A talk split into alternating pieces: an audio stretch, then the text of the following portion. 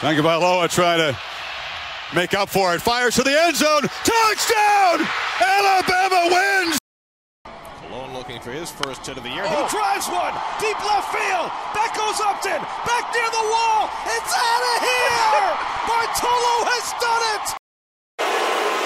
There's only one word that comes to mind greatness.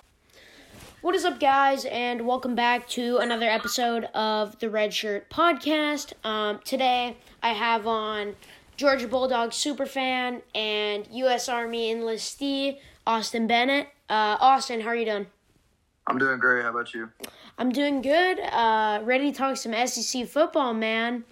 Um, so you, uh, obviously, Georgia Bulldogs, like I said, uh, massive uh, Georgia Bulldogs fan. We all know this the success that Georgia's had over the past couple years under Kirby Smart, um, getting to a national championship, winning um, an SEC title, uh, incredible recruiting. But uh, for people, including myself, that don't know um, into the Georgia program as in depth, could you um, kind of go over the Georgia program as a whole? Right. So um, Georgia, Georgia, this upcoming year, I think is it's going to be a, a pivotal kind of career year, I guess you could say, for Kirby Smart. You know, I think it's his what his fourth or fifth year as Georgia's head coach, and uh, obviously he's had some success in the past couple of years with a uh, a Rose Bowl win, you know, an SEC championship win, a national championship appearance. But um, I think this next year is really gonna kind of determine I guess what everybody thinks of Kirby Smart and the Georgia football program. So, um, you know, two huge games with Alabama and of course with Florida. Um, I know Alabama's is pretty early in the year, so that game could, I guess, determine the uh, the entire morale for the rest of the year in terms of um, Georgia's playoff hopes. You know, because uh, with the the new ten game schedule or whatever, it's kind of difficult without uh, out of conference opponents to lose especially in a game like that. So um, yeah, I I think Georgia should do pretty well next year. I know we lost a, a lot of talent on the O line, of course. Um, uh, what's his name? D'Andre Swift. Uh, a lot in the secondary as well. Um, but you know, as a whole, I think I think Georgia's going to be pretty well off next year in the uh, the new ten game schedule. Yeah, I mean, because that's the thing for Georgia. It's uh, it's definitely not going to be talent deficient. They've been pulling in, uh, you know, top recruiting classes easily. So it's just going to see. This is really to the point where it's entirely, you know, looking at how Kirby Smart is developing these guys. Um, and I mean, you're right. There's they're definitely losing uh, some good guys on the offensive line. Andrew Thomas, um, as well as Isaiah Wilson. Right. Um, you you lose D'Andre Swift, but they're just so talented everywhere. They'll they'll make up for it. You got what? They still have what's his name? Zamir White. Yeah, Zamir White. Um, they have him, and you, you lose from too. But moving on to the next big question is, what are your thoughts? You got JT Daniels, um, just got eligibility recently, transferring from USC, former five star uh, quarterback, uh, or you got Jamie Newman, the um, also, gra- transfer, graduate transfer from Wake Forest, uh, dual threat guy, um, coming off a pretty good year with the Demon Deacons. Um, I, in this QB battle, I personally I have Jamie Newman, and I know a lot of Georgia fans probably are going to hate me for that because you know JT Daniels, five star quarterback from USC, obviously who who wouldn't want him, right? So, um, you know, I, but Jamie Newman has so much more experience than JT Daniels. Um, obviously, JT was hurt all year last year. Um, had uh, Kedon Slovis, I think is how you pronounce yeah, his name. Yeah. Come in as the uh, the quarterback and kind of take over that program. Um, but I, I have Jamie Newman just for the experience factor. I do think you know, kind of midway through the year, if you know Jamie starts struggling or something like that, whatever the case may be, that uh, I think I think JT will come in and I think he'll do pretty well. And um, I think it's going to be a battle of the second half of the year more so than I guess before the season would start. Uh, because you know you never really know what they're going to do until they get in the, the big moments. So uh, we'll we'll definitely have to see, you know, whether or not uh, Jamie Newman can live up to the hype. But if not, we have JT Daniels. So either way, I think we're going to be all right. Yeah, I mean that's a terrific situation to come into. Um, that's the kind of problem every program dreams of. Um, Right. You have a guy that just had a terrific um, year at Wake Forest, and then you bring in a former five-star quarterback. Um, there's really no losing in that situation. I do happen to agree. I think um, I think Jamie Newman makes the most sense to me. I like his dual threat ability. I like his experience. Um, the thing about and, and that's not to discredit JT Daniels, but JT Daniels we've seen a lot less of.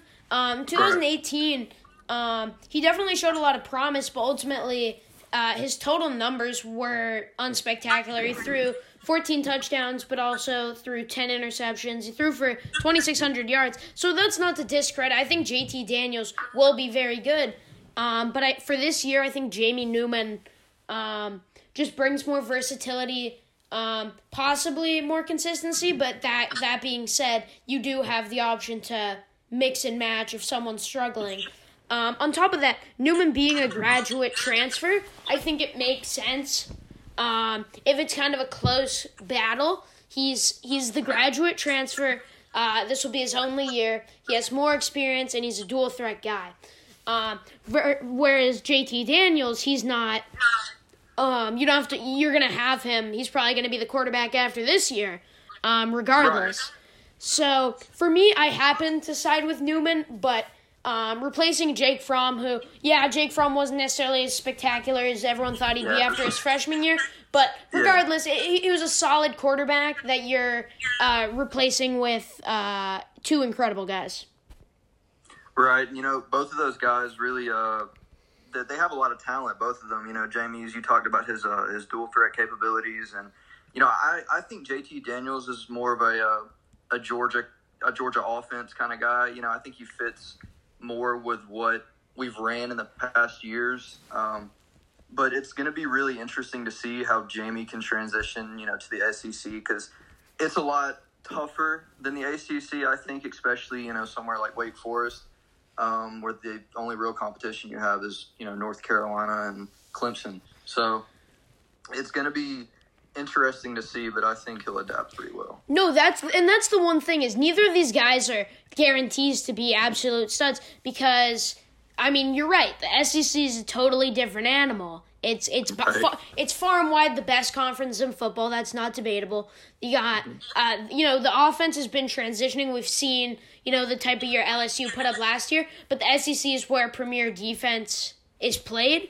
So when you got a guy transferring in from a school like Wake Forest in a weak ACC and JT Daniels coming, yes, he comes from a good overall USC program, but playing against the Pac 12, um, there's going to be some form of learning curve coming to the SEC and having, you know, to go up against schools like Alabama, Florida. And I mean, even some of the like I think you throw some of even these mid tier teams uh, in the SEC um, into other conferences, and they're they can be competing for divisions. That's just how incredible the SEC is with talent and such.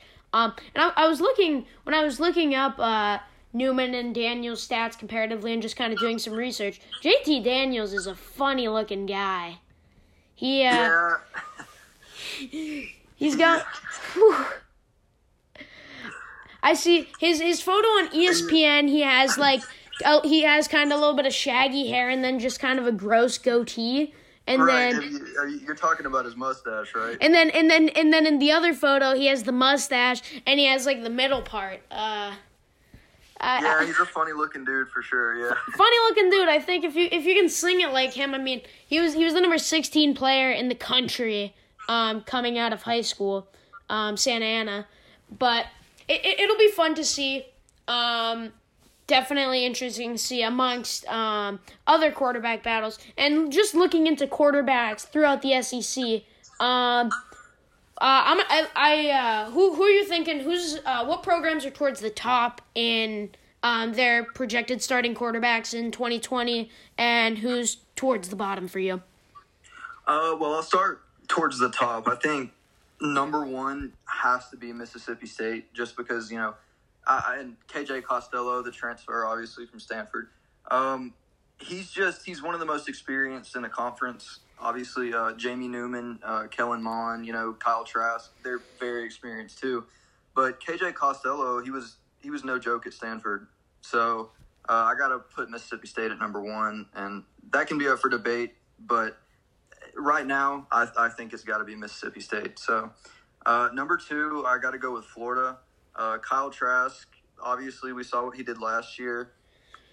Um, I don't know. He may have a sophomore slump, but I don't see that happening. Uh, he was really good last year. You know, he uh, he put up a fight against Georgia. Uh, he put up a fight against LSU. I actually almost beat LSU. Uh, I think Florida was the closest team to do that, if I'm not mistaken. I, I think they were. right? Yeah, I'm pretty sure they were. They, they took him down to the wire. They did, yeah. They they put up a lot more of a fight than um than Georgia. You know, probably not Alabama, but I guess Georgia and Clemson did, uh, and especially Oklahoma. We're not even going to talk. Yeah, about I mean, Uh, yeah, I think Kyle Trask at number two makes sense, and then for me, number three, uh, Kellen Mond in Texas A&M. Obviously, Mond, you know, he's been there for a couple of years, and he, I think for me, he's always been kind of a middle of the run guy, uh, middle of the road guy. Sorry, um, but I, I really think that's going to change next year. Um, you know, uh, what's his name, Jimbo Fisher. Uh, you know, having a lot more experience under his belt at Texas A&M, I think is really going to benefit Mond, and um, I think I think Kellen Mond fits at number three pretty well too. Uh, so number four, I actually have Jamie Newman, which we just talked about. We just hit on a little bit. Um, obviously, again, another guy who has a lot of experience in you know the SEC. But uh, like I said earlier, it's going to be really interesting to see how he transitions to the SEC, and I think he's going to do pretty well. But I just don't see him stacking up uh, against these top three guys that I put. But um, I think he fits towards the top as much as anybody. Um, number five, I got Mac Jones from Alabama. So Mac, he obviously didn't play last year. You know, it was all to his program. He got a little play time, didn't he, towards the end of the year? yeah. When when to Tua went down, he started um like he started maybe four four games or so. Right, he started against Auburn. I remember that. He actually did.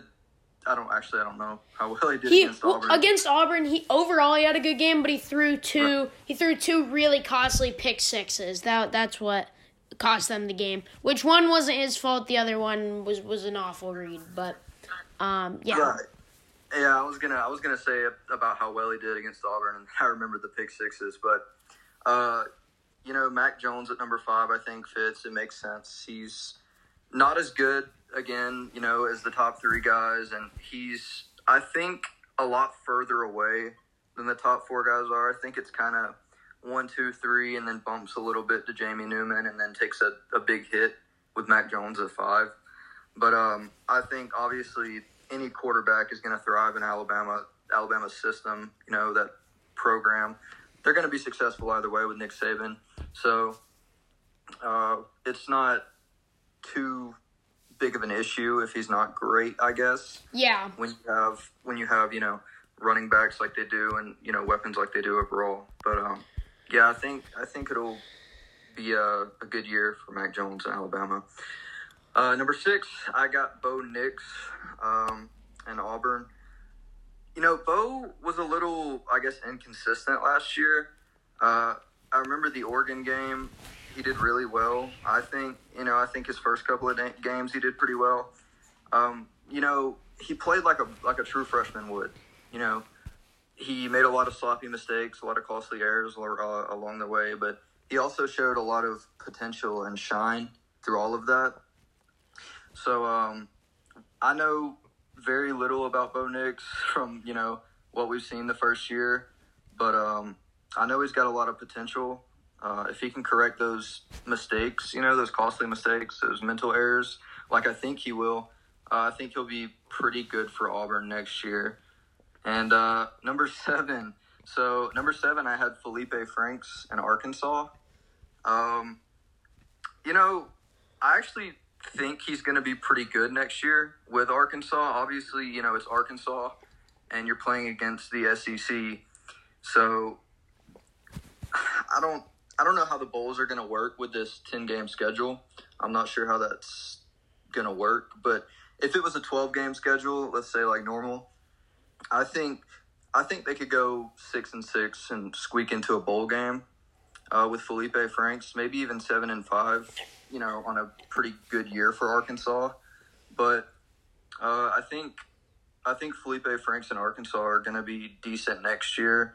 Uh, obviously, not anywhere near the top, but they're not going to be nearly as bad as they were last year. And I think Felipe Franks has a lot to do with that.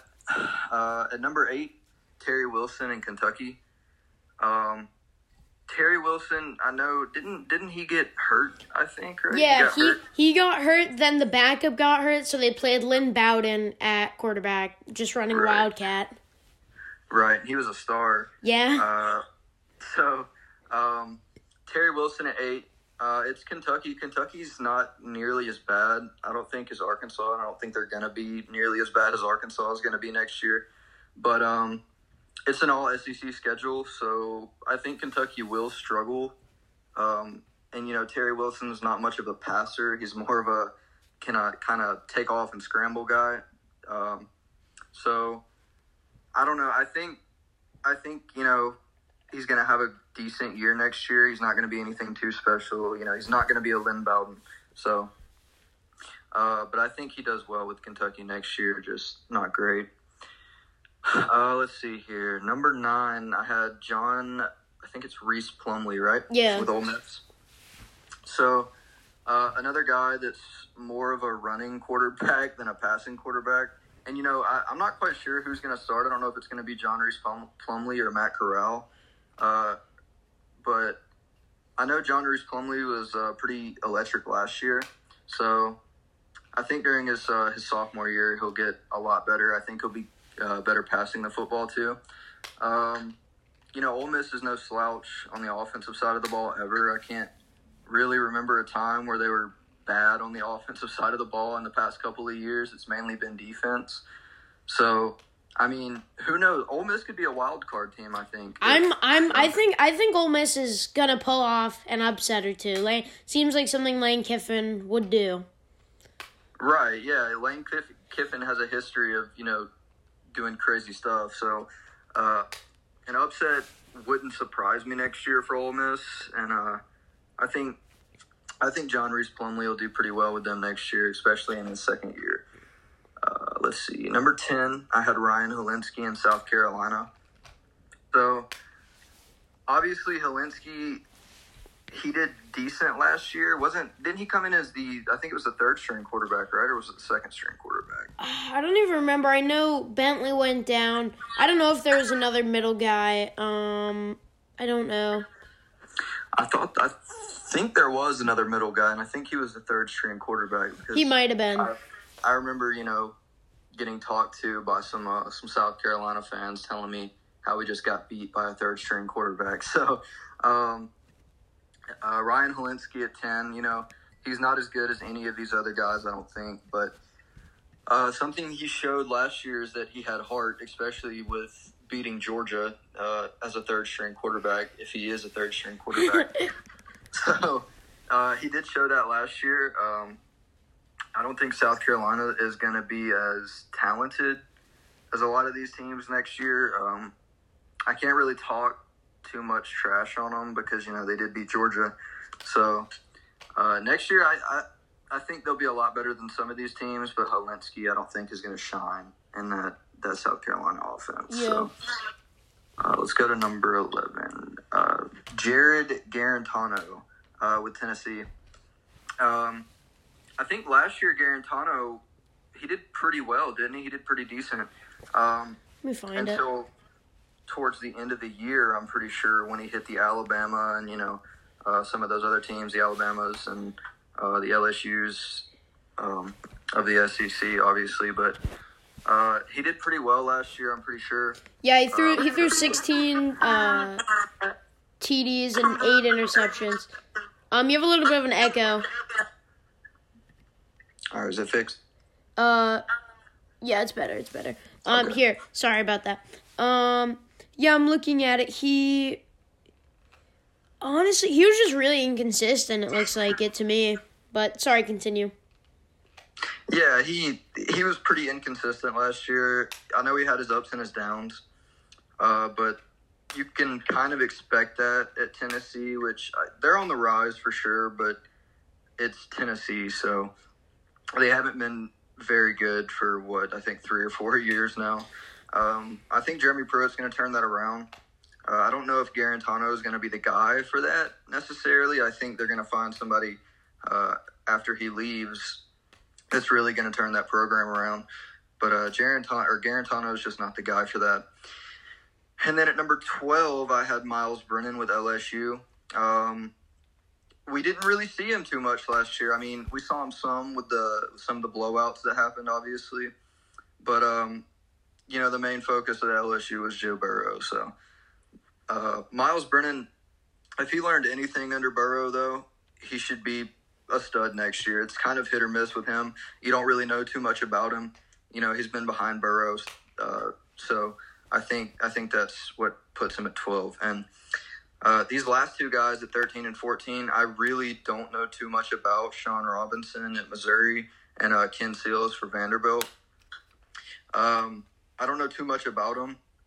Uh, I'm not quite sure how they're going to do. Uh, obviously, I think Missouri is going to be a much better team than Vanderbilt, but um, I don't really know too much about those last two guys. So Yeah. Um. Here, I'll go. I'll go reverse order. I think overall we have a pretty similar list.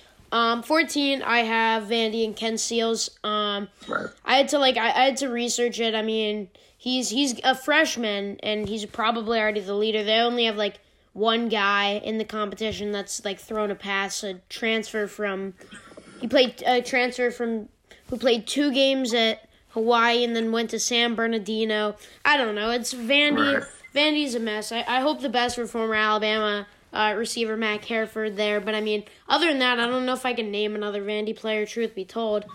Um, yeah, then- Ke'Shawn Vaughn was the only one yeah, exactly. Ke'Shawn Vaughn. Uh, when it, uh, what was it? Uh, Shurmur's kid. I don't remember his first name. Kyle Shurmur. Yeah.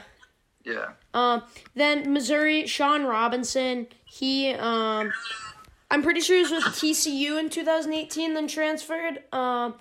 Didn't didn't do too well. Um. People say that. Um. There's some upside. Um. Has a little bit of talent.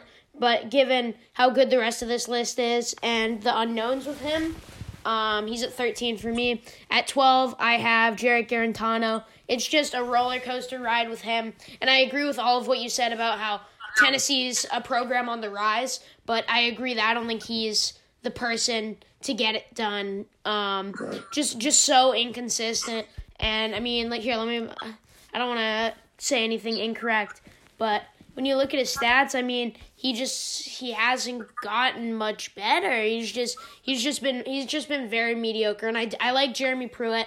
Um, I don't think he's gonna be bad bad, but um, not a fan of Garantano overall. So he's at 12. 11, I have Myles Brennan. You said it. We're kind of in the dark on him. He's thrown, I mean, 67 career passes. Um, none really with any meaning behind them. Uh, so you can only speculate. You know he's going to have weapons around him. You have Jamar T- Ja'Marr Chase and the rest of that talented offense. Um, you just kind of have to give him the benefit of the doubt that um, he's going to be good with the guys around him, but it's hard to justify putting him any higher than this when we haven't seen him play. right. Um, then 10 I, have, 10 I have Kentucky led by uh, Mr. Touchdown Terry.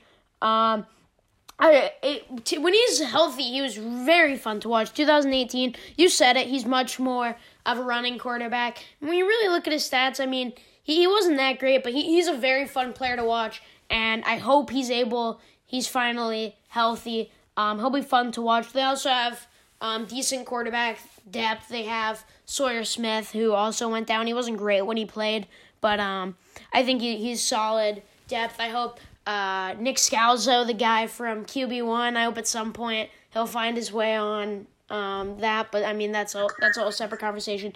Um, yeah, uh, touchdown Terry at ten. I wanna I wanna see him healthy. I wanna see. Uh, with a guy like him at quarterback, he's inconsistent. But if he if he's on, he could definitely lead them uh, to an upset win. um, which I mean would be really fun to watch. Nine, I have uh, Arkansas with Felipe Franks. I'm um I don't know I'm just not super high on Felipe Franks. I know everyone always r- was raving about that 2018 2018 season where he had like the 24 TDs to six interceptions. Um, I just I, I didn't really buy into it. I think uh I think the regression could be seen from a mile away. And you go from a Florida team where, okay, Florida might not have necessarily had the most talented offense in the SEC with the likes of Georgia, LSU, and Alabama, but a very talented team. And then you go to Arkansas where, I mean, he's not going to have a lot of, um, like, premier guys around him. I, I don't think he's necessarily going to be bad, but I can't, I feel like his ceiling's kind of limited at Arkansas. Um, I agree. I, I understand. I mean, I don't think you can put him much lower because I, I'd be shocked if he was like god awful. But um, just kind of around with Arkansas. I think Arkansas might not be as miserable, but I, I, I don't see too much success for Arkansas, especially in an SEC only conference um, schedule, because they don't get any breaks. Because um, for a team like Arkansas, uh, you really need those couple of non-conference games, the cupcakes, to give yourself a chance at a bowl game. So I think they'll struggle again. Uh, eight, I have Ryan Hilinski, true freshman, um, thrown into the job. Uh, all things considered, did pretty good. 11 touchdowns, uh, five interceptions, threw for 2,300 yards. Um, you're right. Um, South Carolina's losing some talent. They're losing, um, what was it, Bryan Edwards. Um, they're I mean, I don't know if he statistically was, but easily their best wide receiver. Um, I, I don't dislike Hilinski. Um, similarly to Franks, um, just might not necessarily have uh, immense talent around him, but he's going into his sophomore year. He was pretty highly touted um, as a recruit, so uh, it'll be interesting to see. But um, just with how talented and deep the SEC is, he finds himself at eight. Um, seven, I have John Rhys Plumlee, who I absolutely love. I wrote um, an article about uh, under the radar guys in every single uh, big uh, Power Five conference. Make sure to check that out, the redshirt.blog. Um, but the thing about Rhys Plumlee, and you said it, um, he's definitely much more of a run first uh, quarterback. But I mean, he, he had 154 carries for um, 1,000 yards and 12 TDs, not playing full time all season. And no, he wasn't much as a passer. He was uh, 79 of 150 with four TDs and three interceptions. But when you're that electric as a runner and you throw in Lane Kiffin as your new coach, I think Kiffin will develop him as a quarterback. Do I think he's going to be a premier arm? Not necessarily. But if he can keep running it like that, he's going to be very successful because in the SEC, you don't typically see a quarterback like this. Because, I, I mean, overall, the SEC is a typical, at least as a generalized conference, you think of more of uh, big armed or game manager kind of guys with powerful running backs. You don't see as many dual threat kind of guys in the hard nosed SEC. Rhys Plumlee can totally change that dynamic. And even if they're up against um, you know, a giant like a LSU, Alabama, Georgia, when you're that dynamic with your legs, it, it's very hard to stop, and it's totally a curveball um, from from the rest of the competition. I agree for sure, one hundred percent. Um, six, I have Bo Nix. I am a outspoken hater of Bo Nix. I don't care for Bo Nix. I think Jayden Daniels is much better than him. Um, I don't like Auburn. But Bo Nix is good, and he, he, he was only a freshman, and he flashed lots of potential in the Alabama game, in the Oregon game. He had his hiccups, which playing as a true freshman in the SEC, I mean, that's what Rhys Plumlee is also a true freshman that wasn't expected to really play. Um, freshman in the SEC starting, it, it, it's quite the task. So threw 16 touchdowns, had six interceptions, six interceptions, could get it done on the ground. Um, I think he's a solid quarterback. He'll he'll I, I think he'll improve. I don't think he'll necessarily have an absolute breakout year, but he's a solid quarterback. I think I mean, I don't know, I think he, he's a he's a good quarterback. Um, not much more to him. He'll keep he'll keep getting better and better, I think. I don't know if he's ever going to be like the elite of the elite in the SEC, but definitely Bo Nix is more than serviceable for a program like Auburn. I agree for sure. Um, at five, I have Kellen Mond, and I think th- this top five, um, you can kind of, it, it's all about your perception. I think Kellen Mond, he could be in line for the breakout year, but I feel like ever since even his freshman year, we've been talking about it. And that's not to say he's been solid. He was solid in 2018. He was solid in 2019. But people were predicting him to have that Burrow kind of breakout year. I'm not exactly sure. I like Texas A&M, but Kellen Mond hasn't proven anything to me in the big game. Um, here, like let, let me pull up his stats, his game by game stats this year. Um, his big numbers were his big numbers. Okay, he he had a good game against Auburn, but when you look at the bit, he he was 24 of 42 against Alabama, 264 two TDs. All right. Um, didn't do well against Mississippi State. Um, was really inefficient against Georgia. Um, was was awful against LSU. I just need an, I, I, until he proves um, his ability to play in the big game, which he very well could. Um, I'm gonna leave him at five. The upside's there. Um, has that dual threat ability, and I like Jimbo Fisher, but I need Kellen Mond to show it to me. Um, and then at four, I have uh, KJ Costello. I can't speak. KJ Costello. Um, I think the uh, experience that you mentioned um, is really key. But the reason I'm gonna leave Costello at four is for a couple reasons. Um, first off, it is he is all transferring into the SEC. He's he's been good at Stanford. Um, he was very good in that 2018 season and showed a lot of promise that 2017 season. Um, but the SEC again is a different animal.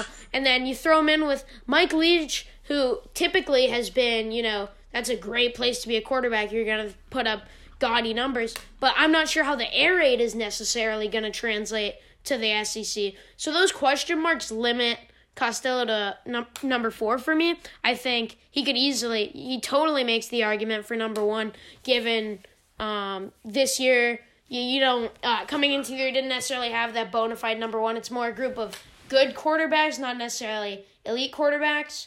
Um, I'm gonna leave Costello at four. I think really any of this top four you can kind of arrange as you please, but I I have Costello four here.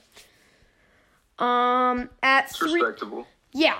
Um, at three, I have the combination of Mac Jones and Bryce Young. So I have I have Alabama, and then um, my next team grouped as two. I don't know if that kind of throws, kind of gives away my number two team, but Mac Jones. I mean, more than solid. He was he, he was he was good. He didn't. Auburn was really the only like good team he played. Like here, let me I, again. I don't want to say anything incorrect. I say this every time. It just sounds like I'm not prepared with my notes because like I'm I gotta I gotta look it all up. Um, in terms of significant playing time, he came in relief against Mississippi State. It was fine. Had a great game against Western Carolina.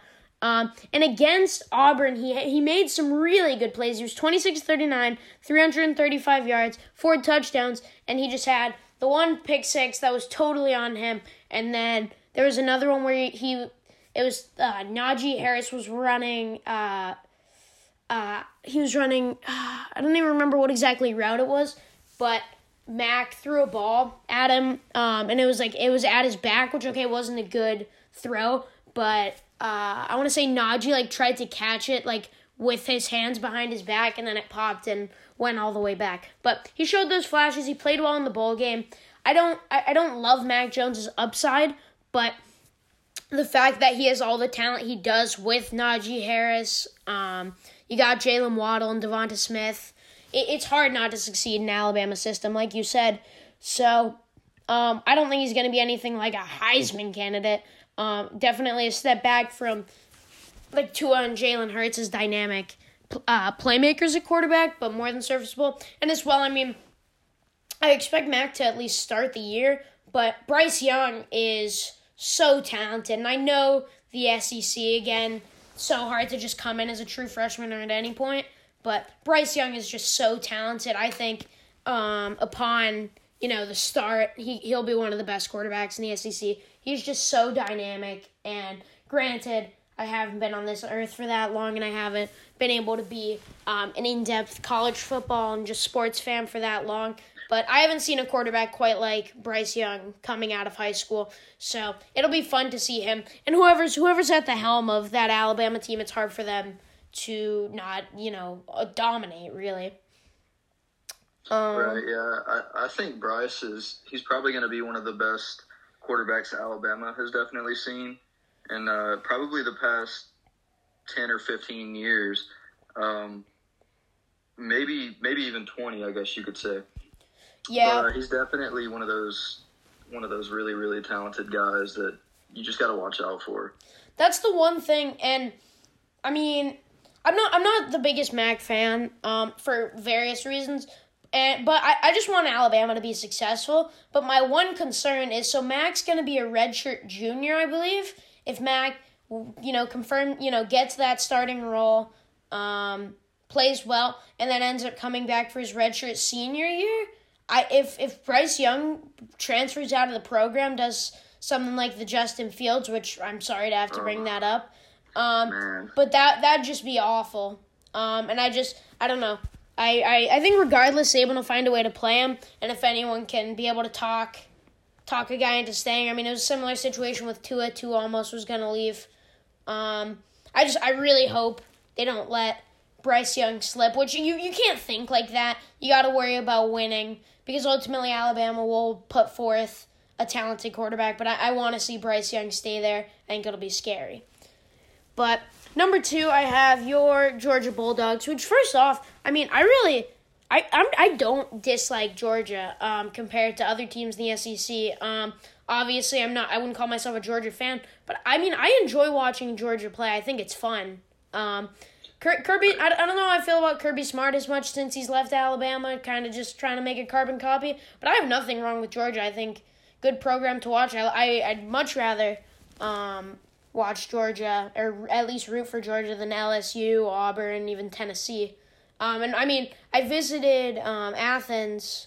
Um, I we went to UGA. Uh, my sister was looking there for college. I mean, it was pretty nice. Um, definitely no no no hate to Georgia. I'm not. I wouldn't again not a Georgia fan. I have a really comfy sweatshirt though um, from UGA. So. Um, sorry, yeah, that was Georgia's a great college town.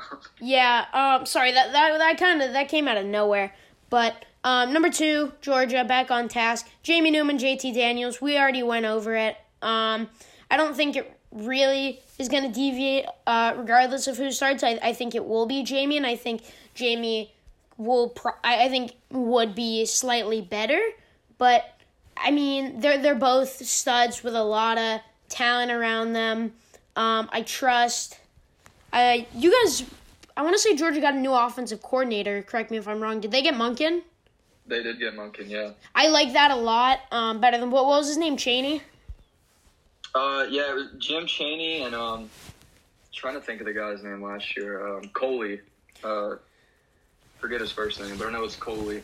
Yeah, uh, I, th- I think it'll be interesting to see um, with potentially a competent offensive coordinator. I think the ceiling is really high for whichever starts. And then at number one, I have Kyle Trask. I think what really puts Trask ahead for me is his ability to play in those big games. Because Kyle Trask, I mean, the guy, I, I don't know if you've read about him, he really didn't start like ever. Because in high school, he went to the same high school as D'Eriq King. So he played, but he wasn't. He wasn't that main guy. He was still very good and was able to get recruited to Florida, but he hadn't been in that spotlight. He came to Florida, uh, waited, you know, waited his turn, still hadn't played, got that opportunity, and I mean, he ran with it. He threw for nearly 3,000 yards, uh, 25 touchdowns to seven interceptions, and when you look at the game breakdown, he just he battled and oh, at, at a school like Florida where I feel like their quarterbacks like including Felipe Franks last couple years, um, have really folded um, in those big games. He he he's given them a chance. Um, oh, ESPN, please don't just play that as I'm looking it up. Um, like you, you LSU absolutely battled. 23 of 39, 310 yards, three touchdowns, one pick. You go into Death Valley and you do that and I mean, I'm lo- looking at his time. He he took over in the Kentucky game, so that was his that was his fourth college start. Auburn, 19 of 31, 234 yards, two touchdowns. Is that wild? No, but it got it done. Rallying back against Kentucky in the game he took over when Franks got hurt. 9 of 13, 126 yards. Um, he really didn't have like a bad game. Um, Vandy somehow threw two interceptions, but he was just really good, and he's not he's not the sexiest pick, but he's just so consistent. And do I, I don't necessarily know if he's to put up, you know, insane quarterbacks, and he might not have the highest upside of these guys. Like I don't think he's to have a, have a sniff of going to New York for the Heisman finalist, but the guy the guy's balled out in the big games and really just every game. Um, it's a small sample size, but I'm totally on the Kyle Trask Trask train, and he is my number one quarterback in the SEC. All right, I like the pick. Uh, I think I think that Trask could probably absolutely go to New York uh, for the Heisman ceremony. Uh, if Florida does as well as Florida fans think they're going to do next year, then I think he definitely has a shot of uh, of getting a Heisman. It just it kind of all depends on what kind of numbers he puts up, obviously, and uh, how well Florida does altogether. I yeah, that is fair. I I guess I undersold him a little bit. Um, but no, totally. If Florida is able to beat Georgia, if, if they win um their side of the SEC, and I mean, if they did that, you'd have to imagine he'd be the leading cock. He, I I think he could be up there. I think I sold him short. My point was more so that um like Jamie Newman, JT Daniels, or Mac Jones, Bryce Young. Um, at those at their respective schools, um, it could be, they could have easier paths to uh, going to New York. So that that's on me. I don't think I said that very well. But um, anything else uh, SEC related you want to hit on before we uh, talk a little NBA? Uh, no, man. I think we covered covered a lot of it. I mean, man, I uh, I hope we get it. I think we haven't seen any big SEC guys opt out. Um, I know Micah Parsons opted out. Uh, Rondale Moore and Gregory uh, Rousseau both opted out today, I believe. Yeah, man, that sucks. That sucks about Rondale. I really wanted to watch him next year. It sucks because really we only got one year of Rondale, and boy was it electric. I mean, you can't blame any of these guys. I I understand, and specifically, I mean, it's these big name guys who are probably gonna be day one anyways, whether they play or not. Um, just unfortunate. Hope we're able to you know, get the season done. Fans, no fans. I just I need college football in my life this um this fall. Yeah, I agree. It's not a fall without college. Football. It's not a fall, you know. Saturdays for the boys. Saturdays are for college football. It's uh, that's how that's how it is. I, I don't know how what I'm supposed to do with my weekends. Absolutely, I agree. Um, and then okay, let's talk a little basketball. Um, I I don't talk a lot of NBA, a lot of basketball overall because it's not my forte. But I mean, it's it's big right now. Um, you got the bubble. We're coming close to the playoffs. Um, you got the heavyweights like the Lakers, um, the Bucks, and such. Um, is there like a sleeper, maybe multiple sleeper teams you could see that make some noise um, in the playoffs? Right, and kind of like you were uh, were saying too. I'm not a huge NBA guy, but you know it's it's the only thing on right now, really. So uh, we kind of gotta watch it. But uh, I had two sleeper sleeper teams actually.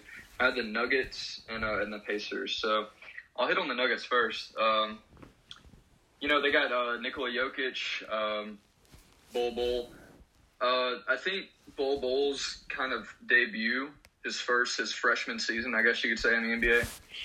Uh, he obviously has been all over ESPN, Bleacher Report, you name it. He's been there, uh, and it's for really good reason. I mean, he's put up uh, pretty good numbers, pretty solid numbers for somebody who's never played an NBA game before, you know, these scrimmages in the bubble.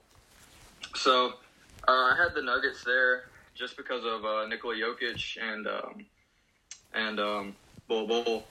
But uh, the Pacers at number two for me. Um, you know, the Pacers with TJ Warren. obviously he's been lighting it up. Uh, some some people have you know said that he could be the early MVP of the uh, the year. So uh, I think he's put up 35 points a game in these past uh, three or four games. So uh, yeah, they lost to the uh, the Suns tonight, but before that they were three and zero, and T.J. Warren's been tearing it up. So that's who I have there. Yeah. So I the one that I mainly wrote down was the Nuggets. Um, I think you got Jokic. Um, Uh, Jamal Murray's a great second hand guy, and I mean Michael Porter Jr. Same with Oh, you could yeah. say you could put him up there with T.J. Warren. He's um he's been absolutely dominating the bubble. We know him and Bol Bol both. I mean they're talented when they're healthy. So if they're full strength, they're scary. Um, here I'll I'll I'll, I'll mention some other teams though. Um, in the West, um, I'd say the Trailblazers. Um, they're they're still on the fringe of even making the playoffs, and I'm not. This isn't to say that they'll make a deep run, but you don't want to.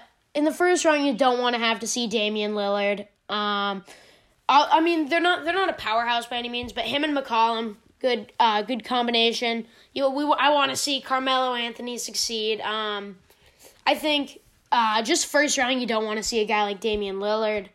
Um, and then I feel like in the East, most people have kind of assumed that it's gonna be um, the Milwaukee Bucks um, going to the NBA Finals, which is fair. I think they w- will be, would be my pick, and if rightfully so, um, are gonna be most people's. But this, I mean, I, I don't see why the Celtics can't have a chance. I'm not necessarily picking them, and they're they're they're most likely gonna be the, the three seed, so it's not necessarily the boldest of bold picks, but they're just they're I mean they're uber talented. Uh, Tatum, Kemba, and Jaylen Brown all very good. Gordon Hayward solid. Um, and correct me if any of this is wrong. I'm really not caught up on basketball with like injuries and guys opting out. So if I say anything wrong, uh, correct me. Marcus Smart, Gotcha. Marcus Smart's a solid solid option. Um, I I don't know. I think they just have that talent at the top. Um, that in the NBA, if you get on a hot, if you get on a roll, um, you're on a hot streak. I don't see why um, they can't make at least a little bit of noise, push teams to the brink. Um, so yeah, that's th- me rambling about nothing I know in the NBA for two seconds. Um, Me too. uh, anything you want to touch on before we transition to the two minute drill? Um, I know you said your uh, your pick for the East was the Bucks. I actually have the Raptors coming out of the East for a second year in the row in a, in a row. Um, you know, no Kawhi Leonard, but uh, they've been tearing it up, and I think Nick Nurse is the best coach in the NBA. Yeah, I mean, I, I, I think that's totally fair. Um, they've totally gotten it done without Kawhi, which is really, like you said, speaking volume to um, how good of a coach uh, Nick Nurse is. And here, I again for something like basketball, I need to I need to make sure I have my numbers up. Um, one second. Toronto Raptors. Congratulations uh, with all your uh, army stuff, man. Um, glad Thank to glad to see um, uh, Toronto Raptors stats. Um, gotta defend our country, man. Uh, you're going into your senior year though, right? So you have another year before you go off. Yeah, I have a while. You know, I'm just getting prepared though. Got to be prepared. Yeah, makes sense. Um, so yeah, I mean the Raptors. I'm I'm looking at it. I just wanted to make sure I had my numbers right and wasn't forgetting anyone. I mean Siakam's developing into an absolute beast. You saw him. You saw a little bit of him last year. Um, what he could be. Um, Kyle Lowry, Saw Ward, of course.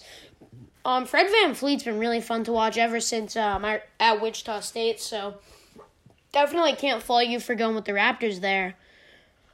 Yeah, and Um, I think I think VanVleet's been so underrated his entire career, and I think this year he's kind of it's kind of waking some people up almost. You know, not being under uh, DeRozan's shadow as he was, you know, before Kawhi, and then of course you had Kawhi. So I think he's doing a lot this year for sure. Yeah, totally. Here, uh, let me see. Anything? I mean, I always I feel like whenever I record, um, something big happens as I'm recording. So let me make sure see if any I get big any uh, ESPN headlines. Um, I don't think anything's happened. Okay, so doesn't look like it, but um, any again anything you want to add before we go to the two minute drill? Uh, no man, I think I think that does it. All right. So for those who haven't listened, um, first off, go back listen to all the other episodes. Where I'm uh, I'm grinding these episodes out. Um, you got nothing to do, uh, still kind of locked in. Bin, binge listen. Promise uh, they won't disappoint, or you know maybe they will, but you know don't hurt my feelings. Um, but the two minute drill, it's just uh, rapid fire questions to my guests. Uh, has two minutes to answer them. Um, at first, I mean, I thought it was gonna be um, kind of easy. Um, first couple guys got it done um, pretty pretty fast, but you got to find that right balance of giving enough details, but also keeping your answers quick and concise. So, Austin, how you feeling about this? Think you can get it done? Uh, it might be a struggle, but I think I think I'll pull through. All right. Uh, you ready to go? Yeah, I'm ready. Let's do it. Okay, going in three, two, one. Florida or LSU? Uh, Florida. You know, Kyle Trask coming back this year. Uh, he was pretty electric last year.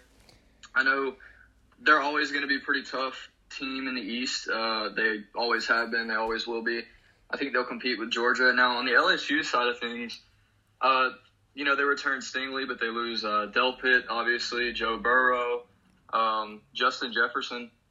They're not going to be nearly the team that they were last year, and I think uh, with the new, you know, 10 game all SEC schedule, it's going to show. Uh, I think Florida definitely finishes a little higher and, uh, you know, a much better team than LSU this next year. All right, that took a lot. You're gonna have to go fast. Middleton uh, slash Giannis or Russ and Harden.